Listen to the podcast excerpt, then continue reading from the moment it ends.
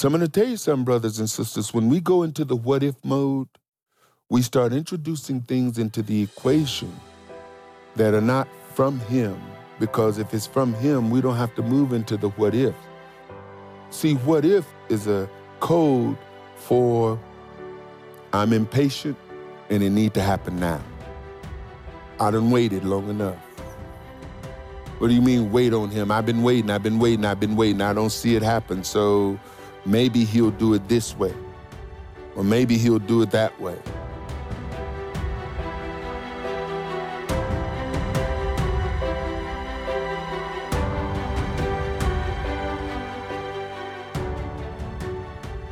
Shalom, Saints, and welcome to our verse by verse study of the book of Genesis. I'm your host and teacher, Arthur Bailey. Abraham, formerly called Abram, is viewed as one of the most important persons, if not the most important person in Scripture, besides Yeshua himself. Jehovah introduced himself to Moses as the Elohim of Abraham, Isaac, and Jacob. The faith we confess today started with the faith of Abraham. In this passage, Abram was commanded to get out of his country away from his kindred and from his father's house. Abraham brought with him his father Terah and nephew Lot. In spite of this, Abraham trusted Jehovah, and Jehovah made several everlasting promises to Abraham in this passage.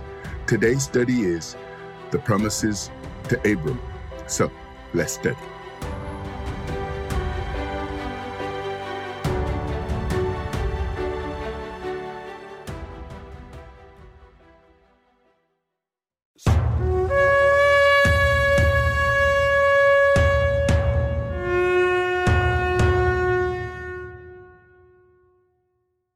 Genesis chapter number 12.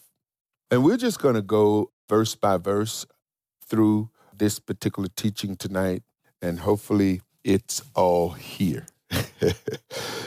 now, Jehovah had said unto Abram, Get thee out of thy country and from thy kindred and from thy father's house unto a land that I will show thee. Now, we started this particular portion of Genesis last week because we were dealing with, as Moses revisited the generations of Shem. And so in the latter part of Genesis chapter 11, we were able to look at the genealogy, generations of Shem, and we looked at some of the genealogy uh, that is here in chapter 11, which led us into chapter 12.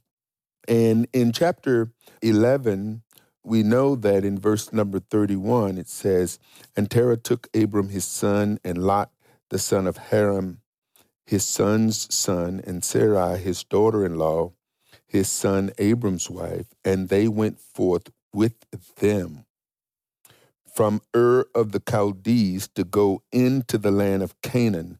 And they came unto Haran and dwelt there. And then it closes by telling us that the days of Terah were 205 years, and Terah died in Haran. Now, from this, we identify that Father had spoken and that the destination, according to verse number 31 in Genesis chapter number 11, was Canaan. For they left Ur of the Chaldeans to go into the land of Canaan. They stopped in Haran, and Terah there is where he died. Now, in verse number one of Genesis 12, it says that Jehovah had said, Jehovah had said unto Abram, Get thee out. And so in Genesis chapter 12, verse 1, it seems as if he spoke to Abram, and we looked at some verses last week, and some of them, a couple of them, we'll repeat today, because in knowing the New Testament and knowing other parts of the Bible, there are times whenever I'm doing a topic or a study, like for instance on uh, Abram or any person in the Bible, I look for all the places where their names are mentioned. And I do a, a name search. And then I will go through those particular verses to see if there's any connections or correlation to other verses. And this is one of the ways that you actually put the picture together because there's some things that Father spoke to Joshua in addition to what he spoke to Moses, and some things that he spoke to Yeshua, some things that he spoke to uh, Stephen, some things he spoke to Paul, all about Abram. And we're finding, and you'll see that second to Yeshua, it seems as if Abram is the most important. Now, we know him as Abraham, but Abraham seems to be the most important human character in the Bible besides Yeshua. In fact, the faith that we have today supposedly started with him. Now, in verse 1, Abram was commanded to do three things in this passage, and you need to pay close attention to this. One, he was commanded, Get thee out of thy country. Secondly, he was commanded, Get thee from thy kindred. Third, he was commanded, Get thee from thy father's house. Now, what's interesting here is that the first thing, get thee out of thy country, Abraham certainly did that. He left his country. But these next two is is baffling, if you would, to me, where it says, Get thee from thy kindred. Well, it seems if he's telling him, Get from thy kindred, that's all of them. But we find that his kindred is with him. And then, Get thee from thy father's house. That would say to me, Get thee from your father, because if I'm getting away from my father's house, then my father lives in his house, right? So if I'm a get away from my father's house, because you can't connect, well, you could, you could connect the father's house with the country, but if he's leaving the, the country, he can't take his father's house with him, right? So you're leaving your father's house, you're leaving your country, you're leaving your kindred. This is what verse 1 says. And let's look at it again. Now Jehovah had said unto Abram, Get thee out of thy country, from thy kindred, and from thy father's house. Much is said about Abram's character in Scripture, as will be attested to later in this teaching, but I want to touch on something that Israel said about Abram, which proves over and over to be a weakness and apparently caused Abram to delay in fully obeying Jehovah. And Abram's weakness is many of our weaknesses. The thing that we are probably the weakest is when it comes to our loved ones, when it comes to our parents, our siblings, our children. And Abram's weakness, well, some would say, why would you call that a weakness? Well, Abram, the father of faith, seemingly kept part of the instruction that father gave him, but seemingly not all of the instructions father gave him initially. And this is where it becomes a weakness for us because when it comes down to a stranger, rarely would we disobey the Almighty. But having five sons, you know, sons have a tendency more than daughters to challenge the father. Now, that doesn't leave daughters off the hook. Daughters challenge a different way. But sons have a tendency to buff up. they got a tendency to throw their little chest, even though they're little runts in their mind, they think they can really. You don't hear the Bible talk about prodigal son, I mean, prodigal daughters. Now, we ascribe prodigals to daughters, but, but the Bible specifically spoke concerning prodigal sons. And so here we find that having five sons, the Bible, the Torah says something that is really it's troubling to a father with five boys, especially when you have a son who disrespects his mother, disrespects his father. And dealing with some of the stuff that I'm personally dealing with, I just found out today that in South Carolina, where I live, and I think it may even be national, but specifically in South Carolina, they just changed the law. And the law states now, this is probably nationwide that a parent cannot put a child a child out into how what age? 18 now this has been this has been the thing i grew up in the environment but when you're 18 you out of here. So i suspect that that's been a law all along but now i know for a fact that it's a law because some of us have had to contemplate the idea of strict discipline even to the point to where you have to ask somebody to leave and even go as far as putting them out. Well, the law states you can't do that. Now, what would make a parent, well, the law states you can't do that until a child is 18 years old. What would make a parent want to do that? What would make a parent want to do that is when a child is disrespectful especially if they're buffing up on the father, because father have a tendency to, you know, my dad told me and my mom told me, boy, I brought you in this world. And somehow, Brother Lee, they convinced me that they would do that. They convinced me that they would actually take me out, which put the fear, it didn't put the fear of God in me, it put the fear of my daddy in me. And so I would never speak, raise your voice to your parent. Are you crazy? You are begging for some discipline. Today, parents are cussing, children are cussing their parents out, jumping on their parents in their homes. That will never happen in my It, it, it may happen once. you know, only once. But there are parents out there who are hostage and afraid of their children.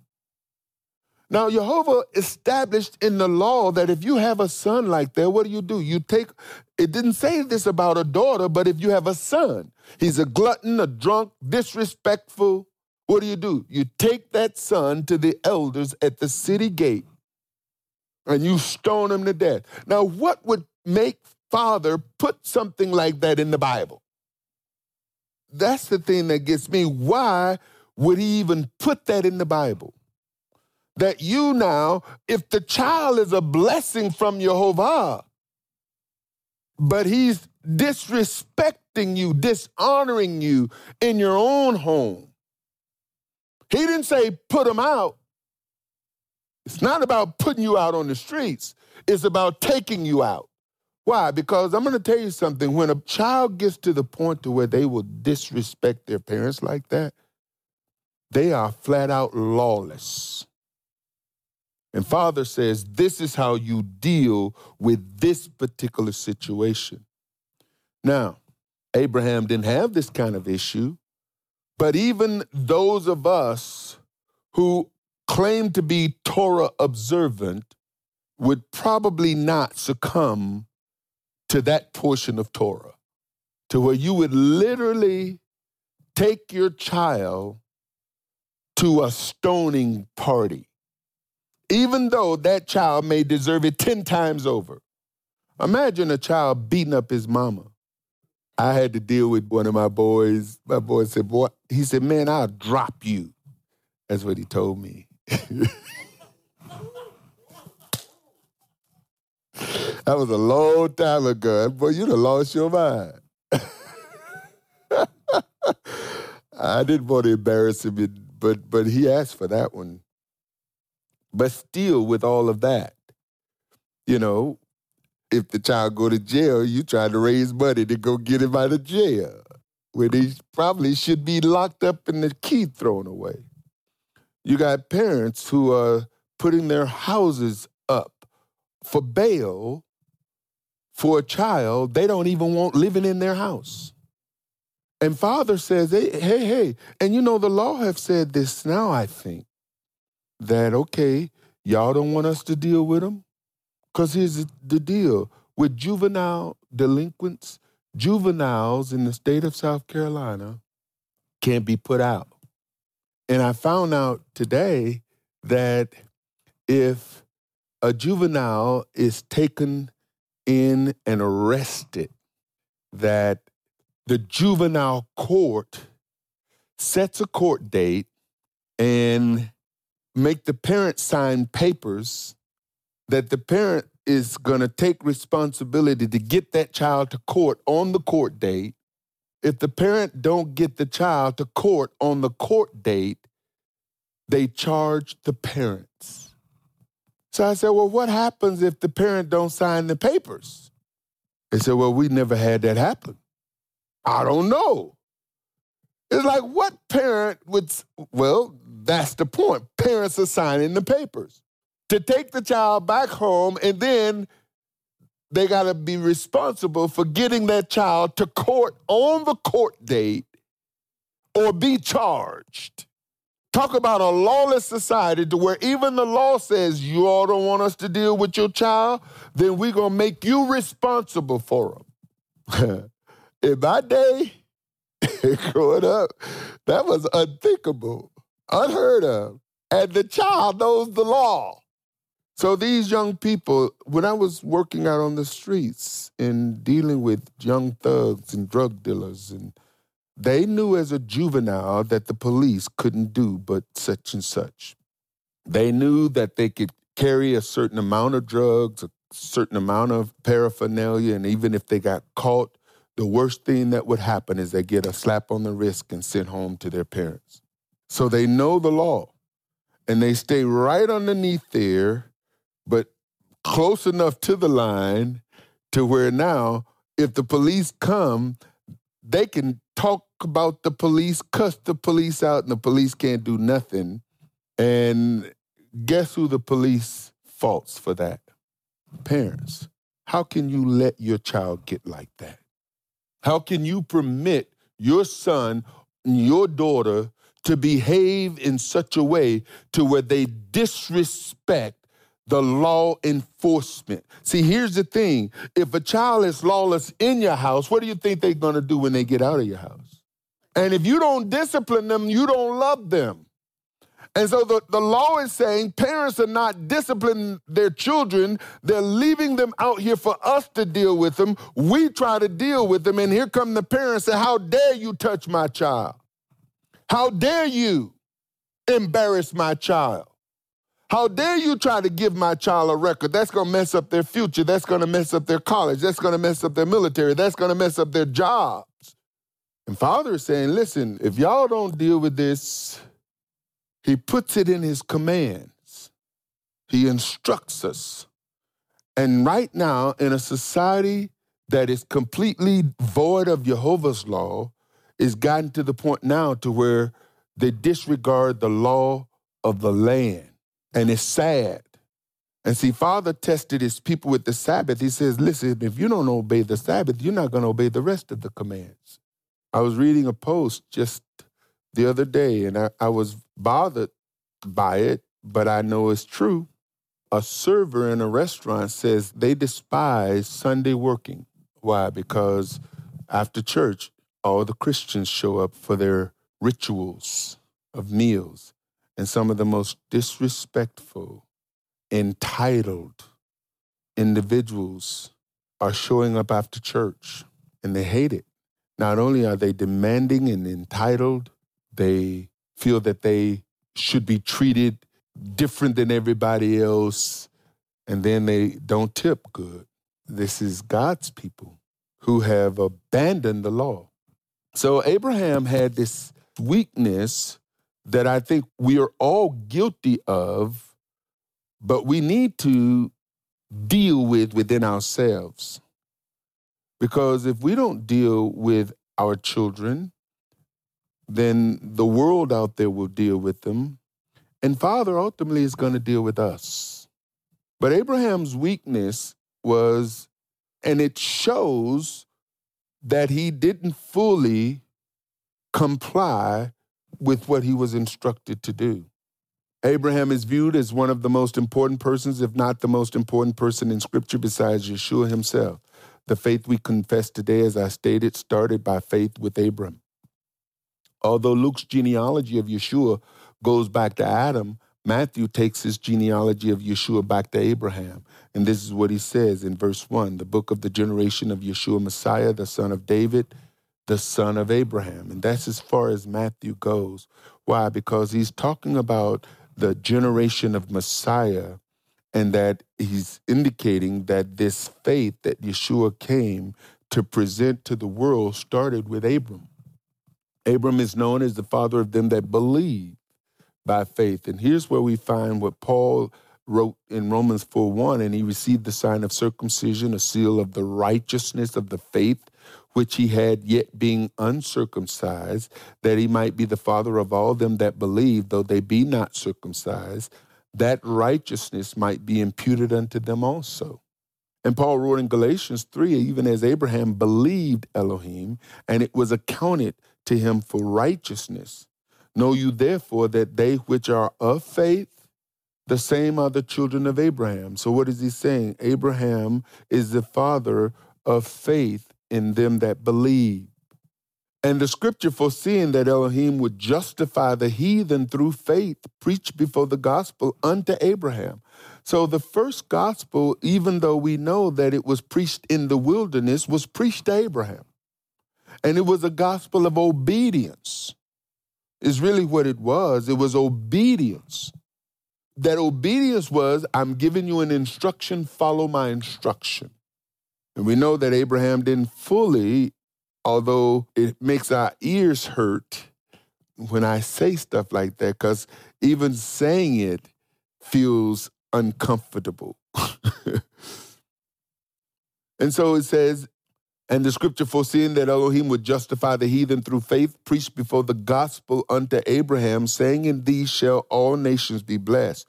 So then they which be of faith are blessed with faithful Abraham. The Jewish people of Yeshua's day boasted themselves as being the seed of Abraham according to the promises to Abraham. John 8 33. They answered him, We be Abraham's seed, and were never in bondage to any man. How sayest thou, you shall be made free? Now we know that they've been in bondage to many the Babylonians, the Assyrians, even now under Rome authority as they speak. I know that you are Abram's seed, Yeshua said, but you seek to kill me because my word hath no place in you. Jumping down to verse 39, it says, They answered and said unto him, Abraham is our father.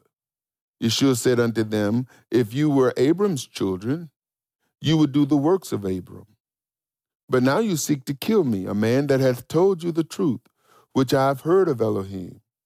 This is not something Abraham would do. And then Jehovah introduces himself to Moses as the Elohim of Abraham, Isaac, and Jacob. In Exodus 3 6, moreover, he said, I am the Elohim of thy father, the Elohim of Abraham, the Elohim of Isaac, and the Elohim of Jacob. And Moses hid his face, for he was afraid to look upon him. So, this is how he introduces himself initially to Moses taking Moses back to listen, your fathers had faith, but this faith started with Abraham, and I'm the one who started this relationship with Abraham when I called him out of Ur of the Chaldees. But Abraham was emotionally connected to his family. And idolatry was a reason Jehovah told Abram to leave his father's house and his country and his kindred. And we find this out from Joshua. Because Joshua wrote in Joshua 24 2, and Joshua said unto all the people, Thus saith Jehovah Elohim of Israel, Your fathers dwelt on the other side of the flood in old time, even Terah, the father of Abram, and the father of Nahor, and they served other Elohims. So what is he saying? Terah was an idolater, and his father and they served other Elohims. And Joshua ultimately said they had to choose this day as to who they would serve. And so when Abraham was told to leave, he travels with his father, who Joshua said worshiped other Elohims or gods, after Jehovah told him to leave his father's house and his kindred. Not only that, he allows Lot to come with him. And later, Abraham sends back to his country for a wife for his son Isaac. So we see that Abraham was connected to Ur. He was connected to the country that father had told him to get away from. Now, these things are plainly written, but we don't necessarily deal with them in that light. And what I'm trying to say here, brothers and sisters, listen, having weaknesses for your family is not uncommon by men and women of faith. It happens. We need to understand, though, that when those weaknesses that we have that is connected to our family is not properly dealt with, it creates problems for us. It can delay blessings in our lives. It introduces stumbling blocks for future generations. And Sarah had this revelation, I'm jumping ahead, but when when she brought that Egyptian woman to her husband, thinking, okay, and you hear this kind of talk, well, what if God is going to do? Well, what if? Well, what if? It is like, why are you going off on these what ifs? What did he say? Well, I don't know. But what if it could be that he's trying to do this through this? Well, you know, God can use the doctors. Well, you know, God can use this and he can use that, and he can, but what has he said? So people will try to get him to comply with their agenda instead of seeking him first, acknowledging him in all their ways that he might direct their path. And so the Bible tells us that he told him to leave. Leave your father's house, leave your country, and leave your relatives. That's what that word kindred is. Leave your people. Jehovah did not hold against Abraham for bringing his kindred with him, but it did cost Abraham during Abraham's lifespan and through Lot's descendants, the Moabites. This was a long term, and, and even to this day, there's still the effects. Because when Sarah brought Abram Hagar, and he brought forth Ishmael and the Ishmaelites, and those today who have associated themselves as descendants of Ishmael as Muslims, who are now antagonizing the Jewish people in the land of Israel and who are threatening to wipe Israel off the map. These are supposedly the descendants of, of Hagar, or the descendants of Ishmael through Hagar, who Sarah brought to her husband with, well, what if he's going to fulfill his promise to you this way? So I'm going to tell you something, brothers and sisters. When we go into the what if mode, we start introducing things into the equation that are not from him, because if it's from him, we don't have to move into the what if. See, what if is a code for I'm impatient and it need to happen now. I done waited long enough. What do you mean wait on him? I've been waiting, I've been waiting, I've been waiting. I don't see it happen. So maybe he'll do it this way. Or maybe he'll do it that way. When I start having those conversations with people, I try to find my way out of those conversations because I'm not getting into nor am I trying to endorse your impatience by trying to introduce some other way that Father, and that's not to say that he couldn't use it. But see, I think sometimes we err on the side of, well, he's going to work it all out to our good anyway. So, yeah, but it may not be in your lifetime. What you're doing today could affect your children, your children's children, your children's children's children. And this is certainly the case with Abraham. Now, Abraham was a man of faith, but Abraham was a flawed man. And that's all I'm pointing out. It's not to diminish because I can't diminish Abraham. Abraham was a friend of Jehovah. He was. He, he was his friend. Just as David was a man after Jehovah's own heart. That didn't mean David was perfect. David was seriously flawed. Abraham was flawed. Moses was flawed. Noah was flawed. Adam was flawed. We are flawed. And we have to make sure that we confront our flaws because we got to deal with these flaws in order to submit ourselves wholeheartedly to Him. Otherwise, our flaws will get in the way and cause us future heartache. It may satisfy a moment, but it's going to cause some problems for the future. And where there's future problems, there's regrets for the moment where we lapsed in judgment. Abraham trusted Jehovah. So this is not to diminish Abraham as a man of faith. Men of faith and women of faith have to deal with this flawed thing called the carnal, the carnal nature. We all got to deal with it. Hebrews 11:8 by faith Abraham when he was called to go out into a place which he should have to receive for an inheritance obeyed and he went out not knowing whither he went that is so much true by faith he sojourned in the land of promise as in a strange country dwelling in tabernacles with Isaac and Jacob the heirs with him of the same promise for he looked for a city which hath foundation whose builder and maker is Elohim when Jehovah told Abraham to leave he made several promises to Abram before he changed his name to Abraham. Genesis chapter 12, verse 2 and 3. And I will make of thee a great nation, and I will bless thee and make thy name great, and thou shalt be a blessing. And I will bless them that bless thee, and curse him that curses thee, and in thee shall all families of the earth be blessed. Now, if we pull these out and look at them one by one, you'll see that there is at least seven promises to Abram. One, he says, I will make thee a great nation. Now, this has to be looked at in the whole of Scripture because when you talk about making someone a great nation, that is like Jacob, the land of Israel. Israel was a great nation. Jacob's name was changed to Israel. So the land of Israel is the land of Jacob, whom Father said, you know, he would make him great. But there is no land of Abraham. There is no nation of Abraham. And so now this particular promise is still being fulfilled in the sense that Abraham is gone. He's dead, he's buried. But Father says, I will make of thee a great nation.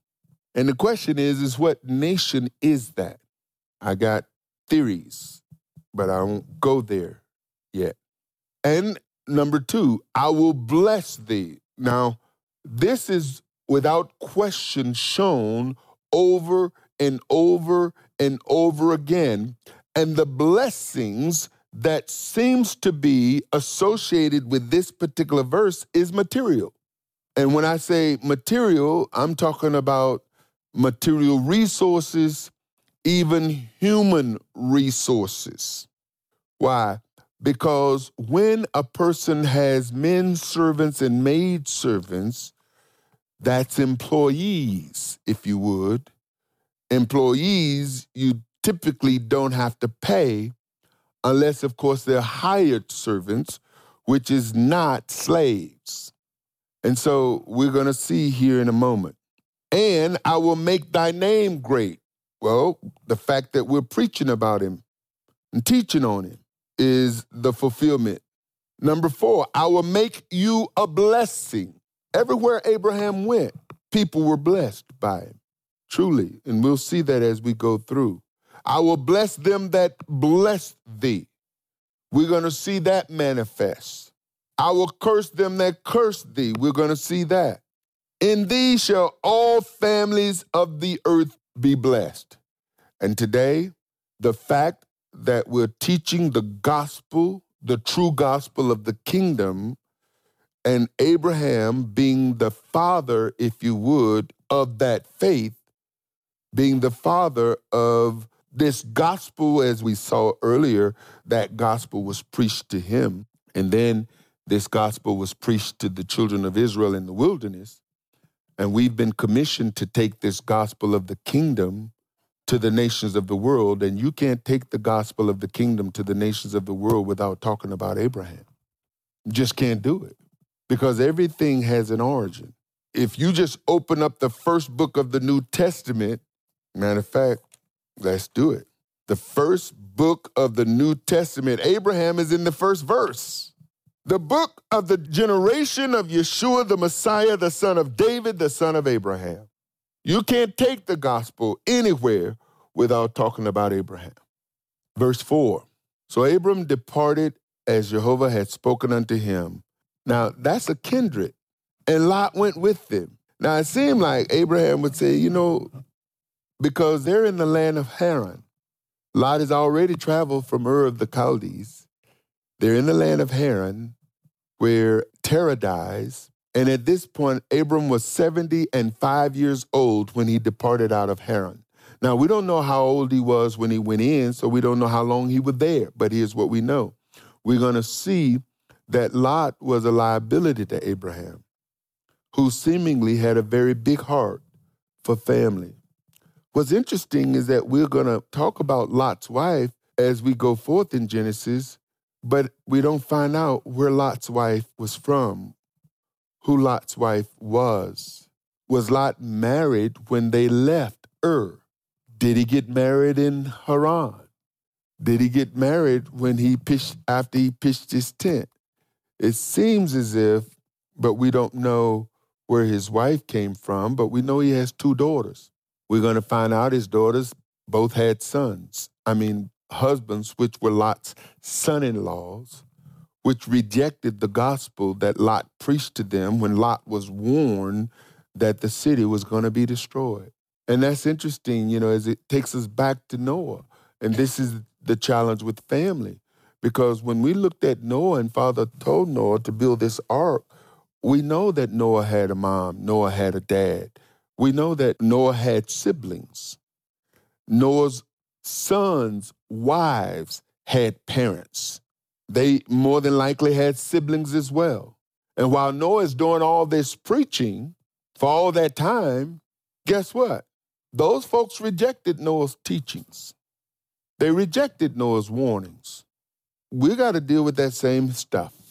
Now, that doesn't relieve us from the responsibility of proclaiming the gospel, even though people may reject it.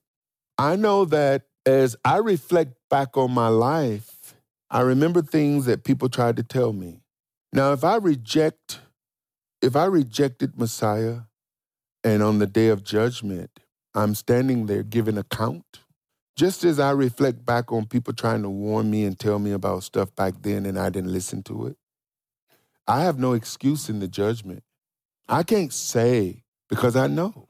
And that I believe is the purpose why Father tell us, listen, your job is to take the good news. Your job is to proclaim the gospel. Your job is to proclaim on the rooftop the things that is revealed in secret.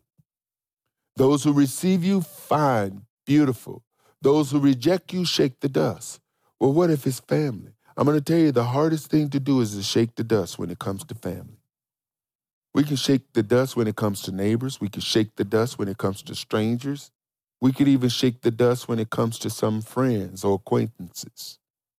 But it's tough to shake the dust when it comes to family.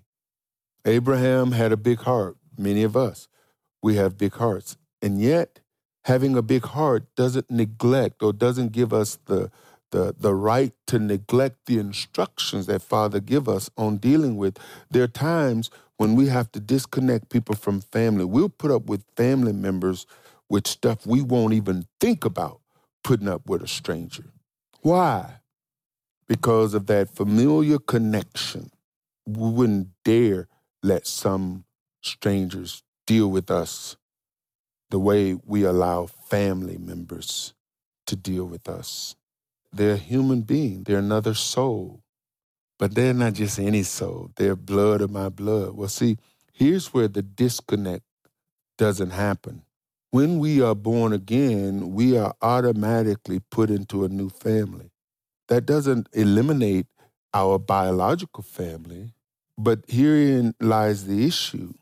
There are times when we operate under our authority if we've been called and we're not of the world, we are in it but not of it, when we deal with family and we operate underneath the authority that we've been called to, we're operating as if we're of the world because we've allowed the of the world people to connect us to the of the world mind, the emotions of the world, the feelings of the world, the connections of the world.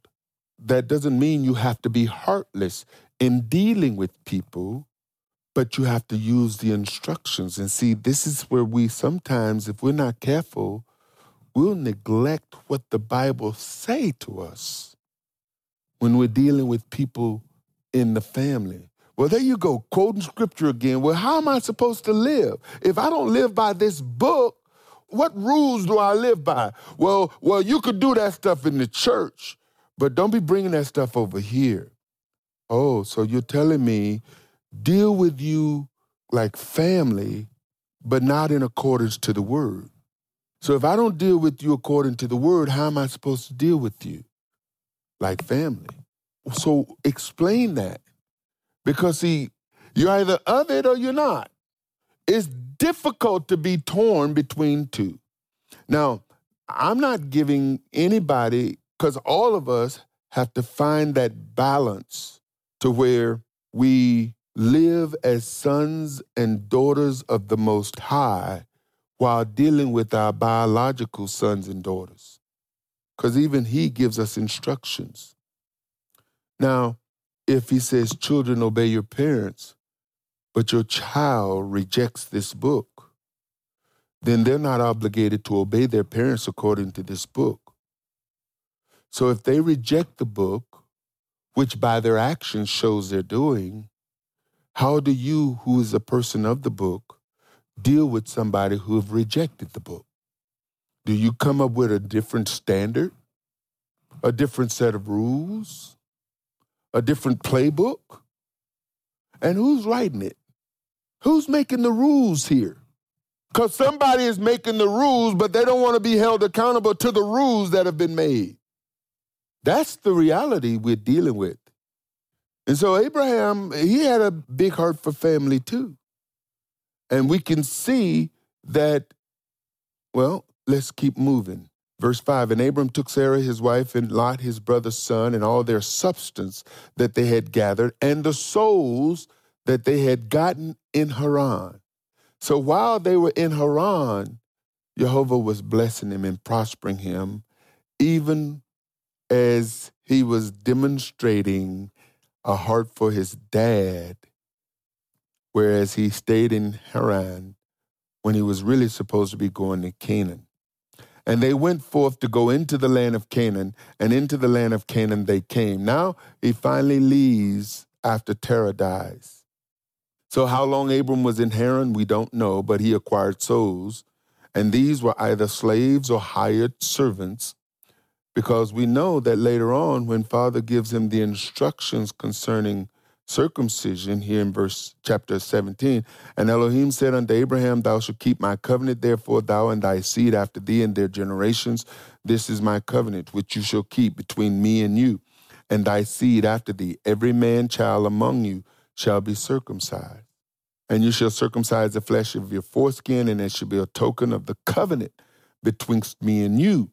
And he that is eight days old shall be circumcised among you, every man child in your generations. He that is born in your house or bought with money of any stranger which is not of thy seed. So what is he saying?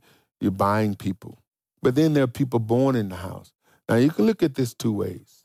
One, if I buy a stranger and I buy a, male and female and they mate, but they're my property because I bought them. This is what he says, bought with money. Then their children becomes mine too. So their children are born in my house. That's one way. But now, because he's speaking to Abram and he's 75 years old, and it's not for another 20 some years that he's going to have his own child, that now his child, and, and we know that that's when he actually he circumcises Ishmael, right? So those who were born in his house, he was born in his house, and then Isaac was born in his house. So you had children born in his house from his own loins, and children born in his house from the strangers that he bought with money. But nevertheless, what is he saying? There's there's all these people that he's acquired. He that is born in thy house and he that is bought with thy money must needs be circumcised, and my covenant shall be in your flesh for an everlasting covenant. Back to Genesis 12. And Abram passed through the land in unto the place of Sichem, unto the plain of Moreh, and the Canaanite was then in the land. Now that word Sichem is actually Shechem. It's only used for Sichem once. And these are the kinds of things that when I see, it's like, why couldn't you just say Shechem? Because Moses, who's writing this, and here's where I see translation challenges. Because Moses uses the word Shechem, but not here. He uses the word Sichem. Is Moses writing this? Or is this a translation issue? Because if you look up the word Sichem, what is it, Lee? Shechem. That's what it is. And you'll find that its location, when you look at it geographically, that its location is the same. Now, there's another that we're going to look at uh, later on, and that's Bethel, which was before called Luz. So Luz and Bethel is the same. But it was Luz to some people and Bethel to another people, which is possibly an indication of different language being spoken because one people call it one thing and another people call it another thing, but it's all now given to us in English, supposedly translated from the Hebrew. But do you get what I'm saying? It's supposedly given to us in the Hebrew, but it is another language other than Hebrew because Moses, who is a Hebrew, uses two different words to identify the same place. Now, Moses could say that the native people called it Sichem, but we Hebrews call it Shechem. It's the same place. So are you saying there was native people? What language did they speak? Did they speak Hebrew? Did the people speak Hebrew before Abraham came into the land? Were they Hebrews? Now, you may not go there, but my mind goes into places because that's just the way my mind works. I didn't ask to think like this. I didn't train myself to think like this. It's as if I've been shaped in this mode. And I try to shut it off. I've tried to shut it off because sometimes, you know, like my wife says, I don't want to be in your head. Sometimes I don't want to be in my head. That's just the reality of it. And it just won't turn off. So I have to deal with it. And fortunately, from time to time, I can get distracted from it. But that's just my lot. Up to this point in Genesis, Jehovah spoke to Abram now. He appears to him in the land of Canaan and speaks. However, Stephen stated that Jehovah appeared unto Abram in Mesopotamia before he dwelt in Haran. This is what Stephen says in chapter 2, chapter 7 of Acts, verse 2. And he said, Men, brethren, and fathers, hearken. Now, this puts me in the category of a Stephen because Stephen brings out the ugly part of Israel's history. When we write the history, if I'm writing my own biography, then I'm going to clean it up. You know how we are. You can't talk. You know, I had people they written me because I've made some statements like, "How can you talk about the dead?" Well, some men's sins are exposed before they die. Some men's sins are exposed after. And if I take that logic and say, "Well, how can you talk about the dead?" Well, how can I talk about Cain? Cain was a murderer, but he dead. So, with that mindset, how can I talk about Cain? Well, Cain's sins are recorded. Father has a tendency to record the good, the bad, and the ugly. Why? Because it's an example for us. There are things that we can learn that we should do, and there are things that we are learning that we should not do. So, just because it's written in the Bible doesn't mean it's okay to live that. No, these are examples that we're not supposed to follow. If we follow those kinds of examples, we're going to get the outcome. If you live by the sword, you will die by the sword. So we see people who live by the sword and they die by the sword. Do I want to apply their philosophy in my life? No. And so we see, and he said, Men, brethren, and fathers, hearken. The God of glory appeared unto our father Abram when he was in Mesopotamia, before he dwelt in Haran. So that what is he saying? He's saying that when Abram was in Ur of the Chaldees, Father says, Leave your father's house, leave your kindred, and leave your country. Haran is not in Mesopotamia, not in Ur, rather. Abraham was in Ur, they traveled up to Haran with his father, with his nephew, whom father told him to leave.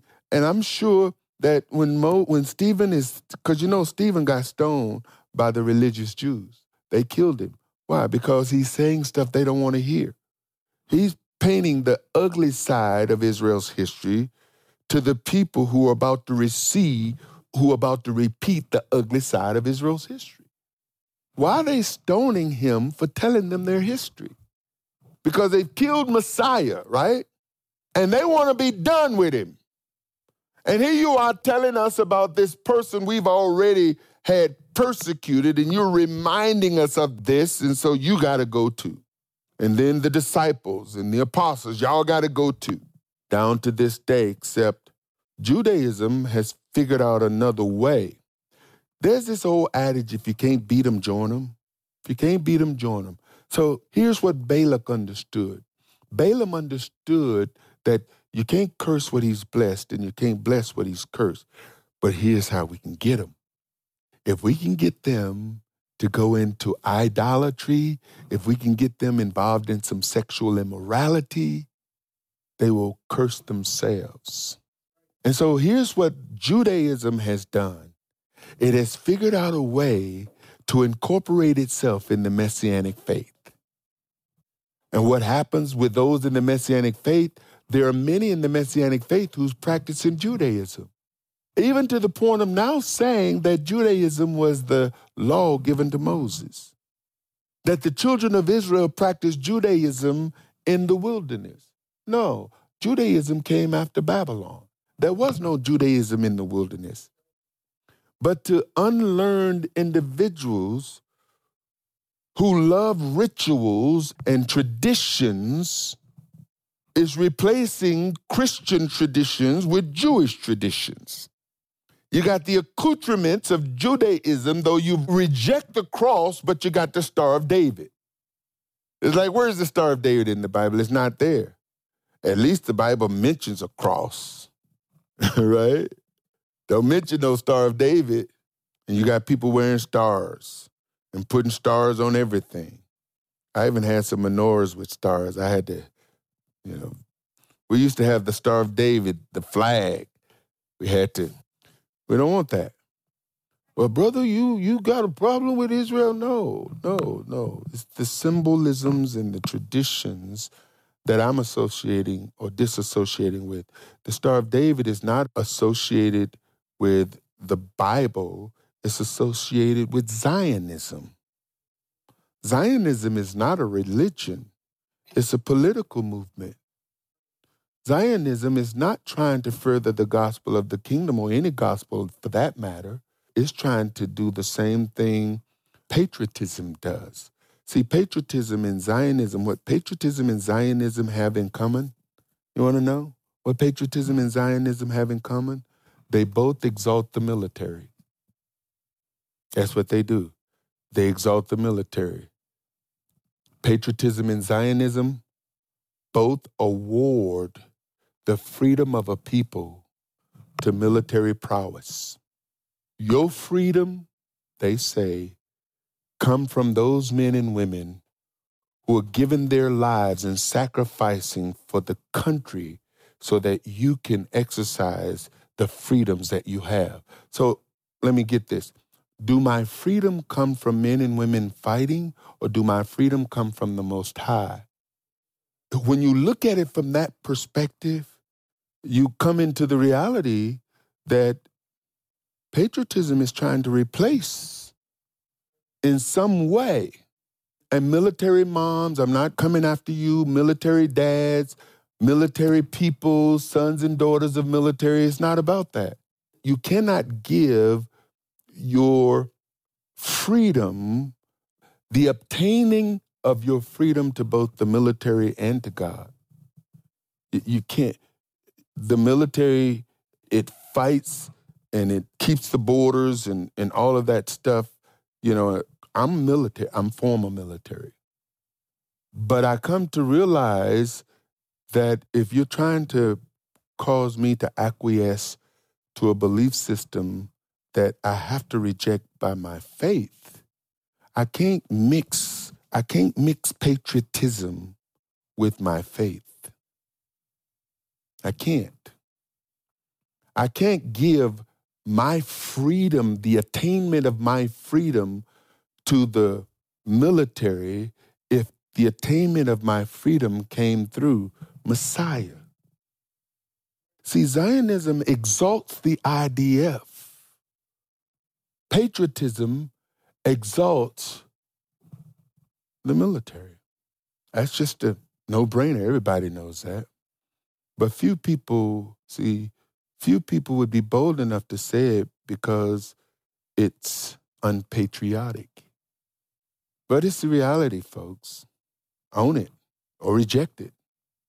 Verse 7 And Jehovah appeared unto Abram and said, Unto thy seed will I give this land, and, and there build he an altar unto Jehovah who appeared unto him, and he removed from thence unto a mountain on the east of Bethel, and pitched his tent, having Bethel on the west and Hai on the east, and there he built an altar unto Jehovah, and called upon the name of Jehovah. Now, we're going to deal with this a little further down, but Hai and Ai is one and the same. There's another one of those things. Hai is used twice. Ai is used 36 times. Joshua fought at Ai, but here Hai is used instead of Ai. And when I see things like this, it makes me wonder. That's just me. Why? Because Moses is writing this, but Hai is used in the Torah, Ai is used from Joshua on. But didn't Joshua speak the same language as Moses? So here we have some translation challenges again. And then finally, Abram journeyed going on still toward the south, and we'll pick up next week in verse number 10 going forward. That's the end of the teaching tonight.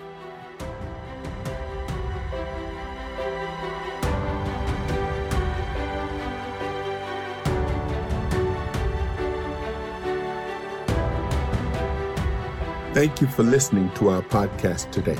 You can find more inspirational teachings and download our free ebooks on our ministry website at arthurbaileyministries.com. Please follow us on Facebook at House of Israel Arthur Bailey Ministries, on Instagram at Apostle Arthur Bailey, on Twitter at Apostle Bailey, and you can subscribe to our YouTube page at Apostle Arthur Bailey 1. If you're in the Charlotte area, please come and fellowship with us. We'll do our best to make you feel right at home. Our address is on our website at the About link under Contact Us. Again, thank you for joining us, and until next time, Shalom, Saints.